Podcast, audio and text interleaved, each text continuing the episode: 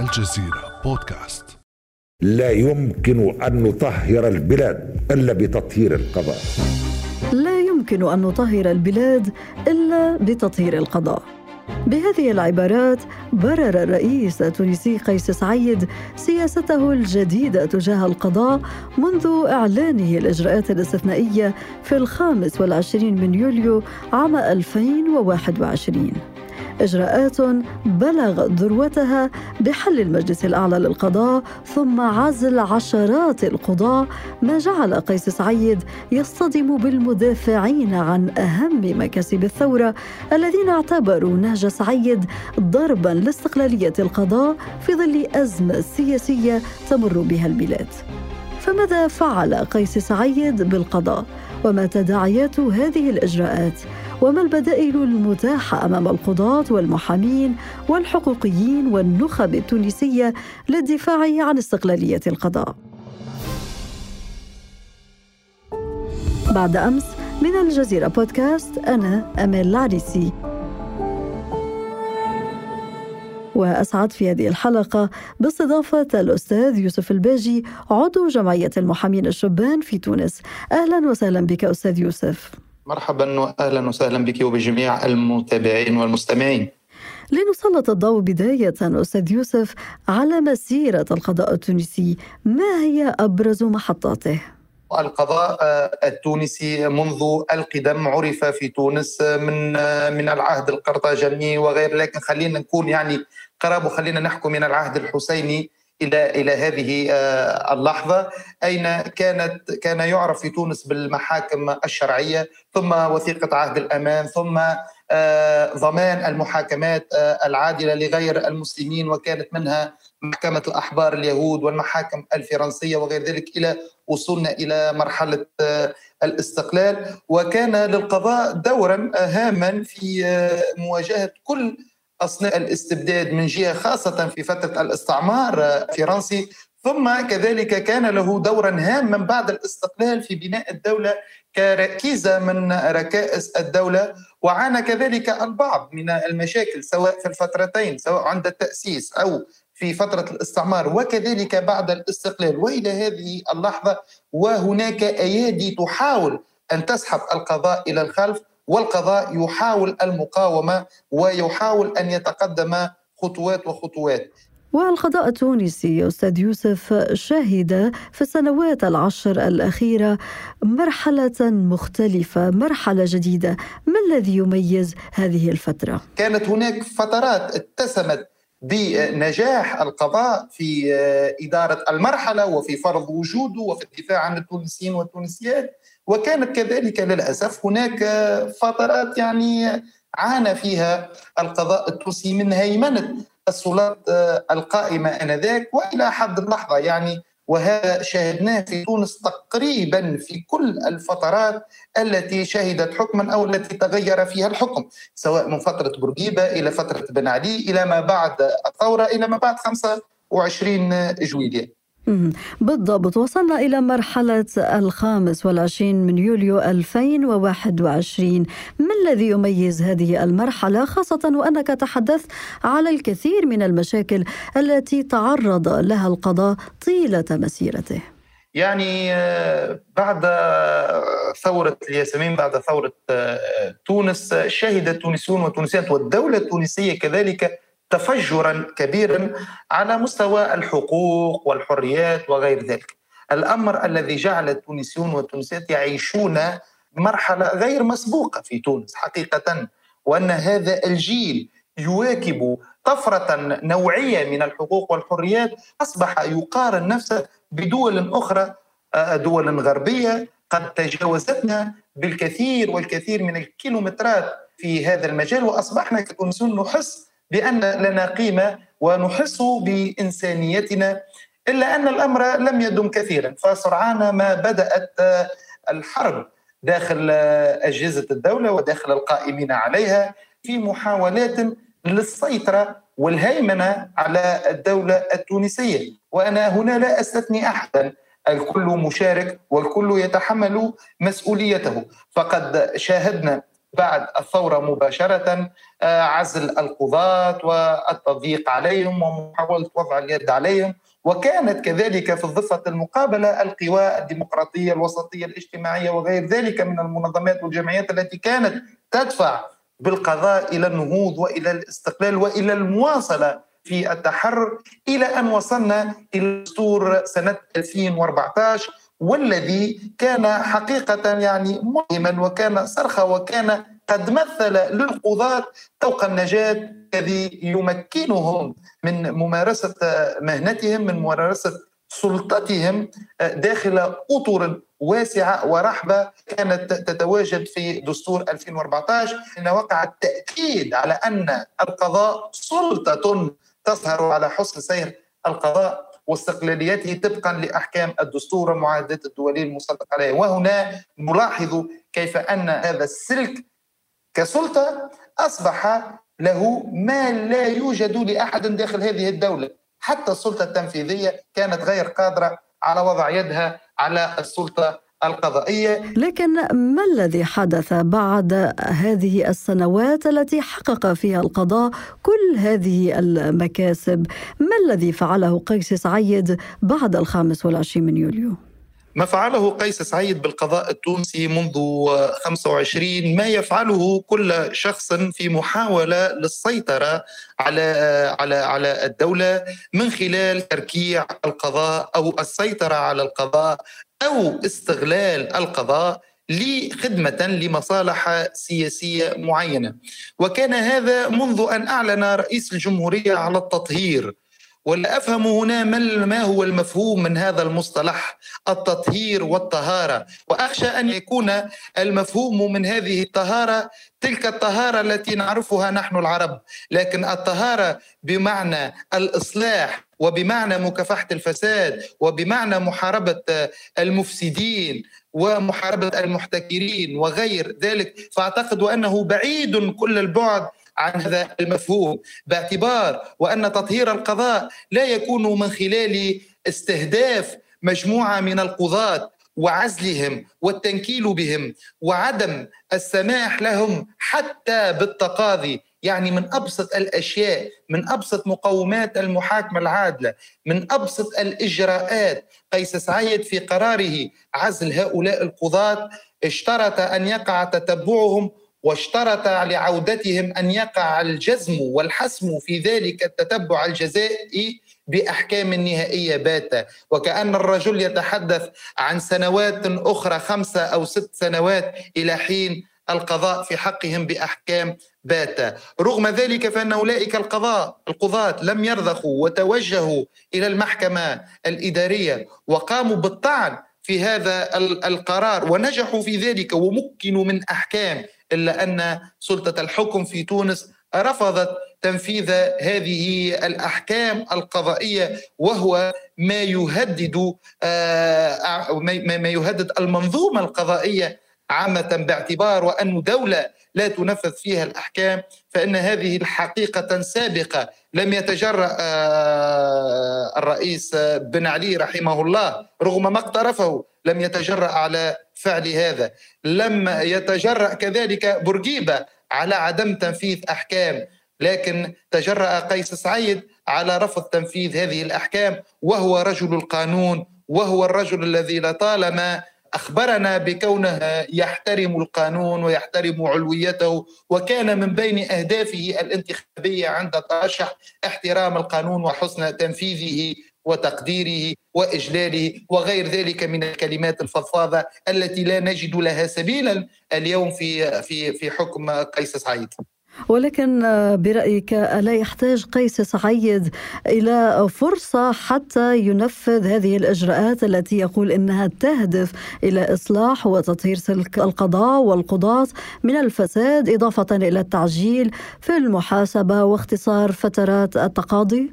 الفرصة متاحة وموجودة وقائمة البارح واليوم وغدا لكن تنقص الإرادة لأن الكلام فقط لا يثمر ولا ينتج أي اثرا فقط الإرادة والانطلاق في العمل إلى هذه الساعة. لا وجود لإرادة واضحة لدعم وتعزيز هذا القضاء بل الأكثر من ذلك. دستور 22 دستور قيس سعيد الذي اعتبر فيه السلطة القضائية وظيفة قضائية. لو نوضح هنا أستاذ يوسف ما معنى القضاء أصبح وظيفة بمقتضى دستور 2022 طيب القضاء كما نعلم جميعا هو سلطة ولا سلطة على السلطة في تفسير بسيط بمعنى وأن القاضي عندما يحكم ويصدر القرارات والأحكام فلا سلطان عليه غير القانون وتصدر أحكامه باسم الشعب باعتبار أنه سلطة. اليوم عندما يصبح القضاء وظيفة فإنه إحنا كنا فقط كنا نفرق سابقا نقول أنا للقضاء سلطة ولكنه وظيفيا يخضع واداريا يخضع إلى سلطة الإشراف تنظيميا. لكن اليوم باعتباره وظيفة فأصبح يخضع اداريا وتنظيميا إلى وزارة العدل وكذلك كونه وظيفة فإنه سيخضع بالضرورة إلى السلطة التنفيذية. وهذا نراه قد بدأ يترجم على أرض الواقع من خلال الإحالات التي تقوم بها وزارة العدل من خلال استعمالها للفصل 23 من مجلة الإجراءات الجزائية وهو فصل مهجور ولم نكن نستعمله بتاتا وكان استعماله في حالات نادرة. اليوم أصبح هذا هذا الفصل مطيا للسلطة لمحاسبة بعض الخصوم السياسيين فأصبحت الوزارة تأمر وكلاء الجمهورية من أجل تتبع شخص من أجل فعل فعل معين.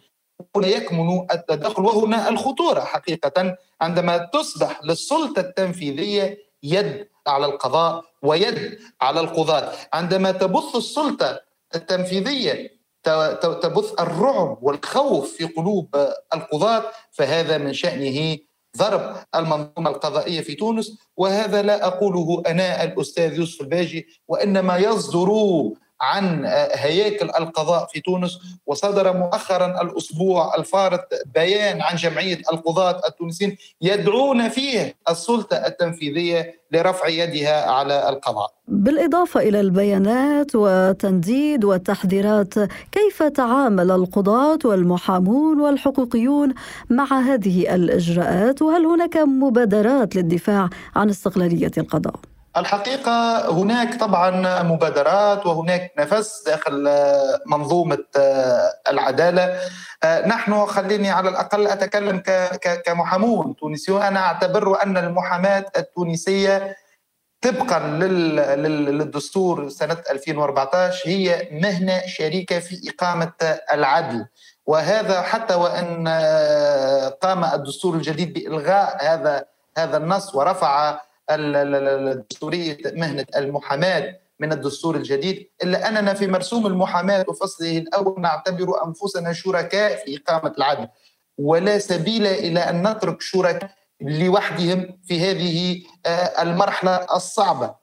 المحاماة التونسية كما كانت صمام أمان لكل التونسيين والتونسيات وستكون كذلك صمام أمان لكل الهياكل المهنية في تونس ومنها السادة القضاة. لطالما كانت المحاماة التونسية تخوض حروبا بالوكالة على بعض القطاعات في تونس من أجل حقها في التواجد ومن أجل حقها في العمل والتظاهر والتعبير عن الرأي وغير ذلك. لن نترك اليوم القضاء وحيدا في في هذه المرحلة. الصعبة أستاذ يوسف القضاء في آخر المطاف ليس حكرا فقط على الهياكل القضائية على المحامين وإنما هو شأن عام. العدل والعدالة والقضاء هو مطلب شعبي من حق كل الناس أن يتم ضمان استقلالية القضاء وفصله عن السلطة التنفيذية. فعلا في كل دول العالم تقريبا المواطن يستطيع أن يختار عوض المحامي خمس لكن لا يختار القاضي لأن القاضي يفرض عليه. وبالتالي فإن مصلحة عامة نتشاركها الكل وبالتالي أعتقد وأن عمليات الدفاع عن القضاة المعفيين كانت من أهم الخطوات التي قامت بها المحاماة وتلك الهبة لنصرة هؤلاء القضاة الذين نعتبرهم وفي غالبهم على الأقل نعتبر أنهم على حق لم تكن المحاماة فقط بل كذلك منظمات المجتمع المدني. والأمثلة عديدة لا أريد أن أسمي بالأسماء حتى لا حتى لا أنسى أحدى المنظمات. المنظمات كثيرة وكثيرة جدا. آه، نعمل في في في في صمت ونعمل كذلك في غير الصمت من أجل الدفاع على القضاء. آه، كثيرة هي الحلقات التي ننظمها حول القضاء. وحول الحريات وربط الحريات بالقضاء وخاصة منها قضاء التعليمات. يعني الحراك في تونس وإن كان ليس بذلك الحجم والزخم إلا أنه موجود. ونحن موجودون للدفاع عن القضاء بصورة عامة. وكما سبق وقلت فأن المحاماة من أهم هذه العناصر التي لن تترك القضاء وحيدا. هل هناك خطط بديلة أو مقترحات قدمتها الهياكل القضائية والحقوقيون والمعنيون باستقلالية القضاء في تونس من أجل آه، إصلاح القضاء ولكن ليس بالطريقة نفسها التي قدمها قيس سعيد؟ شوف إصلاح القضاء في تونس بالمفهوم العام يقتضي تضافر كل الجهود وتقريب كل وجهات النظر ودعوة كل المتداخلين في العملية القضائية من أجل العمل على توحيد القضاء. هذا من جهة ومهم جدا ومن أجل العمل على إصلاحها لكن يبدو أن منظومة ما بعد 25 جويلية إلى حد الساعة تعمل بشكل فردي وهي ترفض فتح يدها للعمل المشترك هذا على المستوى السياسي وكذلك على المستوى التنظيمي والهيكلي داخل مؤسسات الدولة لأن السلطة ترفض آه، مشاركة أحد لها في عملية الإصلاح وكأن الإصلاح حكرا فلها حكرا فقط للسلطة القائمة. أستاذ يوسف برأيك ما غاية سعيد من وضع اليد على القضاء؟ الغاية واضحة ووضوح الشمس في كبد السماء باعتبار وأن ما يعيشه اليوم التونسيون والتونسيات غير مسبوق. المحاكمات من هنا وهناك. في استعمال القضاء ضمانة للسلطة لتصفية الخصوم السياسيين في تقديري. واعتقد أن البداية انطلقت مع القضاء العسكري. ومحاولة محاكمة المدنيين أمام القضاء العسكري وهذه كانت سابقة في تاريخ القضاء التونسي. وثم انتقلنا مع عملية الرفض وعملية الاستهجان. عدنا إلى القضاء العدلي ولكن من منطلقات أخرى من منطلقات التآمر على أمن الدولة ومن منطلقات محاولة القتل ومن منطلقات قانون الإرهاب. هذه القوانين التي استعملت وهذه التهم الخطيرة جدا. كان الهدف منها تصفية حسابات سياسية في تقديري. اليوم ماذا يوجد لدينا في تونس؟ تقريبا ثلث الشخصيات السياسية المعروفة في البلاد قابعة في السجون التونسية. خلف القضبان من أجل التحقيق في جرائم أمن دولة. أنا كمحامي أنوب في هذه الملفات وأنا جزء من هيئات الدفاع في بعض الملفات. و و و وسبق وأن صرحنا للتونسيين وصرحنا للإعلام وأنها وإلى حد اللحظة لا زالت ملفات فارغة وواهية ولا أسس قانونية تدعم آه، تلك التهم التي وجهت لهؤلاء آه، الساسة أو خارجها. ما يعيشه القضاء اليوم القضاء التونسي اليوم أعتبره من أحنك وأخطر الفترات التي عاشها في تاريخ تونس الحديث باعتبار وأنه حتى حتى هناك بعض القضاة الذين رفضوا وتمسكوا باستقلاليتهم فوقع غلق مكاتبهم ووقع إيقافهم عن العمل. وهناك بعض الملفات التي يقوم رئيس الجمهورية بالتدخل فيها بشخصه فيقع الإفراج عن عن عن بعض الأشخاص دون غيرهم. يعني كل كل هذه يعني وأعتقد أن السلطة لا ترى مانعا في ذلك ولا ترى اشكالا في في في تدخلها في القضاء بل أكثر من هذا فهي تفخر في بعض الأحيان بهذا إذا تعلق الأمر يعني بملف علاقة بالحقوق والحريات وأسوق مثلا ملف آه، بابا روفيل هذا الملف آه، المشهور مؤخرا في تونس والذي بمقتضاه وقع سجن آه، شابين من أجل أغنية في إطار حقهم يعني في التعبير من أجل أغنية انتقدت مردود العمل الأمني. فماذا وقع؟ تدخلت السلطة التنفيذية فوقع إيقاف تلك القاضية التي أخذت قرار عن العمل وكما وقع تسقيط عقوبات إدارية على أعوان الأمن الذين اشتغلوا على هذا الملف لكن أستاذ يوسف رغم حجم الرفض وتصاعد التحذيرات من تدخل السلطة في القضاء التونسي إلا أن الرئيس التونسي قيس سعيد ماض في إجراءاته فإلى أي مدى يمكن للقضاة والحقوقيين أن يصمدوا في وجه إجراءات قيس سعيد؟ هو صحيح إلى هذه الساعة فأن الرئيس قيس سعيد لا لا لا يعطي اذنا حتى لمجرد السماع لكل القوى الموجوده في تونس وهو ماض في مشروع حقيقة لا نعرفه ولا يعرفه التونسيون والتونسيات ولا ولا نعرفه نحن حتى كحقوقيون حتى حتى وحتى الوزارات كذلك المشرفة. لا تعلم لا تعلم هذا هذا الطريق إلى أين من أين ابتدأ يمكن نعرف من أين ابتدأ لكن لا نعرف أين سينتهي ولا نعرف أهدافه ولا نعرف التمظهرات التي ستنشأ عنه. لكن المفيد والأهم أننا صامدون وسنظل صامدين إلى أبعد حد إلى ما لا نهاية إلى حتى تغير آه هذا هذا هذا هذا النظام وعودته إلى الجادة في الختام أستاذ يوسف هل تأثرت برأيك صورة القضاء في تونس والمسار القضائي بهذه الإجراءات التي أعادت إلى الواجهة الجدل بشأن استقلالية القضاء؟ طبعا وقد أثرت بشكل كبير. اليوم التونسيون والتونسيات أصبحوا لا يثقون في السلطة القضائية وهذا نراه ونسمعه حتى على حتى حتى في البرامج التلفزية والإذاعية تسمعه من المواطنين في تدخلاتهم. كل هذا جراء تلك التدخلات الخطيرة أعتبرها التي مست من من القضاء ومن جوهر العملية القضائية في تونس ومن القضاة في في أشخاصهم. اليوم راوا القضاء التونسي يحكم سنويا في أكثر من 3 مليون ملف. أنا نحب نقول إذا كان اليوم القضاء التونسي كما يسوق له فاسد وهو غير قادر على الحكم فمن هو الذي يقوم بالنطق في كل هذه الأحكام؟ أكثر من 3 مليون ملف من الذي يقوم بالحكم فيهم؟ طبعا القضاة التونسيون الشرفاء.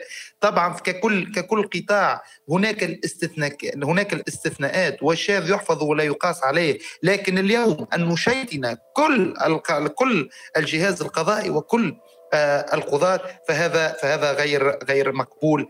البتة اليوم القضاء التونسي رغم المعاناة لأنه يحاول أن يقوم بأعماله بكل أمانة وبما يفرضه عليه القانون رغم وضع اليد من آه، السلطة القضائية. في تقديري أعتقد أنها سحابة تمر وستمر بإذن الله وسيعود للقضاء بريقه وستنجلي هذه الأيام السوداء. جميل أستاذ يوسف ننهي هذه الحلقة بجرعة من التفاؤل وكما قلت معركة القضاء من أجل استرجاع استقلالية القضاء التونسي ما زالت مستمرة. الأستاذ يوسف الباجي عضو جمعية المحامين الشبان في تونس شكرا جزيلا لك. شكرا. كان هذا بعد أمس.